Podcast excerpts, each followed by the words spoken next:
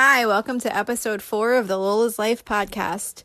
This episode is going to have a little bit of background noise uh, more than usual. I decided to try recording in my car, and that wasn't a great idea. Um, you could definitely hear some background noise, so I apologize for that. I I now know that uh, that isn't the best place to record a podcast. So, anyway, um, a few words from our sponsor will be coming up next, and then we'll be right into the show. Thank you. When you need mealtime inspiration, it's worth shopping Kroger, where you'll find over 30,000 mouthwatering choices that excite your inner foodie. And no matter what tasty choice you make, you'll enjoy our everyday low prices, plus extra ways to save, like digital coupons worth over $600 each week. You can also save up to $1 off per gallon at the pump with fuel points. More savings and more inspiring flavors make shopping Kroger worth it every time. Kroger, fresh for everyone. Fuel restrictions apply. So, in today's episode, I wanted to talk about sinking funds um, as part of your budgeting process and why I think they're so important and how they've completely changed my success in our uh, family budget. Um, for years and years, I've always I've had a budget for probably I can't even imagine how long for as long as I can remember, and uh, for so many years, I would set a budget and we would go over almost every single week. And it was so frustrating. And I would try so hard to stick to the budget, and no matter what, it would, something would happen. We would have uh, emergency car repair, we would have um, kids needed to take school pictures or yearbooks or uh, a vet bill or whatever. We there was always something, and often many of those things would happen at the same time, which was so frustrating because then I would always feel like I was catching up. Okay, the next two weeks I have to come in under by this amount because we had these couple things happen, and then um, something else would happen. So then we I would just constantly feel like I was struggling to catch up, and I would almost never be able to catch up because on the weeks when we didn't have emergencies happen, we would pretty much feel like we could spend whatever was there because we had enough left over in the weekly budget. So, at some point, I don't recall when um, or who specifically, but I came across the concept of sinking funds.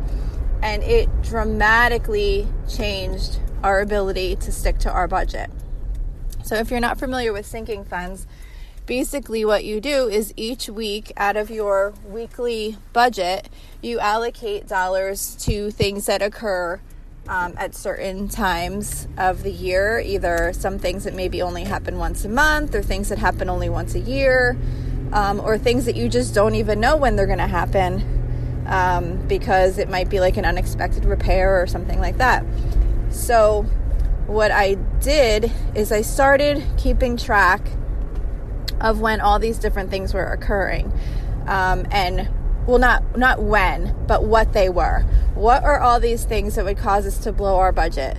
Um, the kids having to go to a birthday party and buying a gift for someone um, wanting the kids wanting to go out with friends and going maybe to a movie or um, ordering out one night because it was busy um, just anything. Uh, my Amazon Prime subscription renewing, um, wanting to go get a pedicure, anything like that that's not part of your normal weekly spending.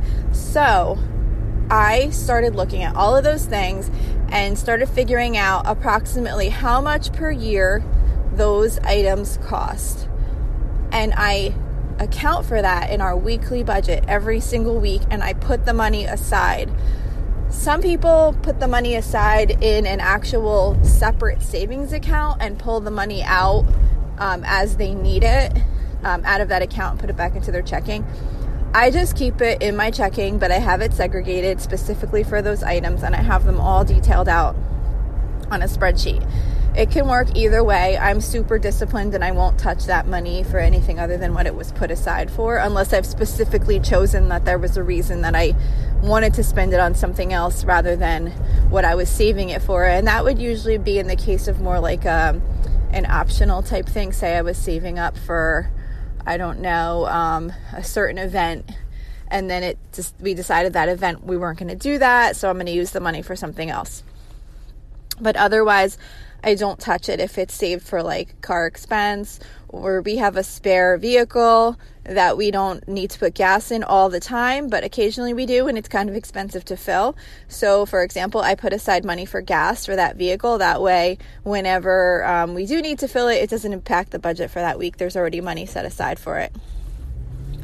Um, and I get really into detail. Some people do this at a much higher level, but I really like to kind of have everything detailed out as much as I can. So, like for example, my Amazon Prime renewal I know is going to be I forget what it is, so say a little over $100 each year. So, I literally put aside $2.50 every week out of my budget and save it up so that when the Amazon Prime membership hits the following year, I have exactly that amount set aside already and it has no impact on my weekly budget.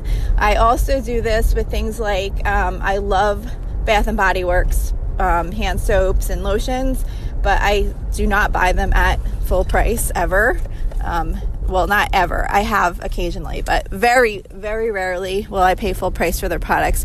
I try and do their sales that they have um, in, I think it's in like January and in like, I don't know, June or July. They have their semi annual sales and they have everything like 70% off not everything, but a lot of things, like 70% off.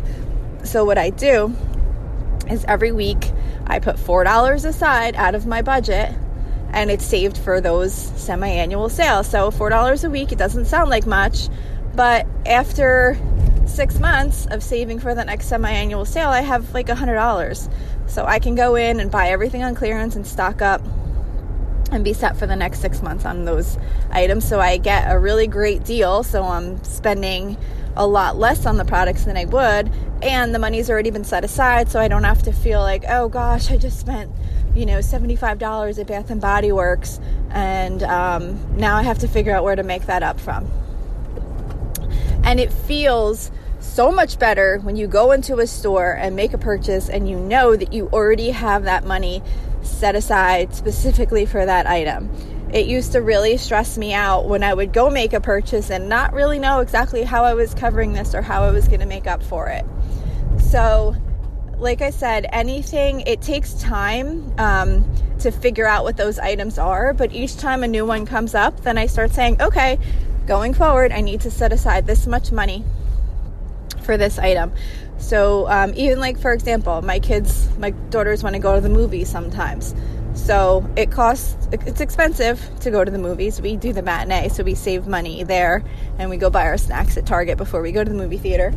But um, it's still not cheap, and I don't want to have to feel worried that I'm going to come in over budget because we went to the movies that week. So every week I have a small amount that I set aside for family fun and then I pull the money out of that those funds that are set aside. So when we do go to the movies, I don't have to stress like, oh, I have to spend this much money to go to the movies, and now we're gonna come in over budget for the week because these other things happened. It's already there, and it just feels really great to go and spend that money and know that it was already set aside and it's not gonna have any impact negatively on your budget. And it just, it's just really been a huge huge positive impact for me. So I just wanted to share that because I'm hoping that it can help someone else get your um, budget in, in line and help you stay on track on budget. And um, it's just really super helpful. So that's all for today. I just wanted to hope, hopefully share that and hopefully help someone. And uh, that's it. So hope you have a great day. Thanks a lot for listening.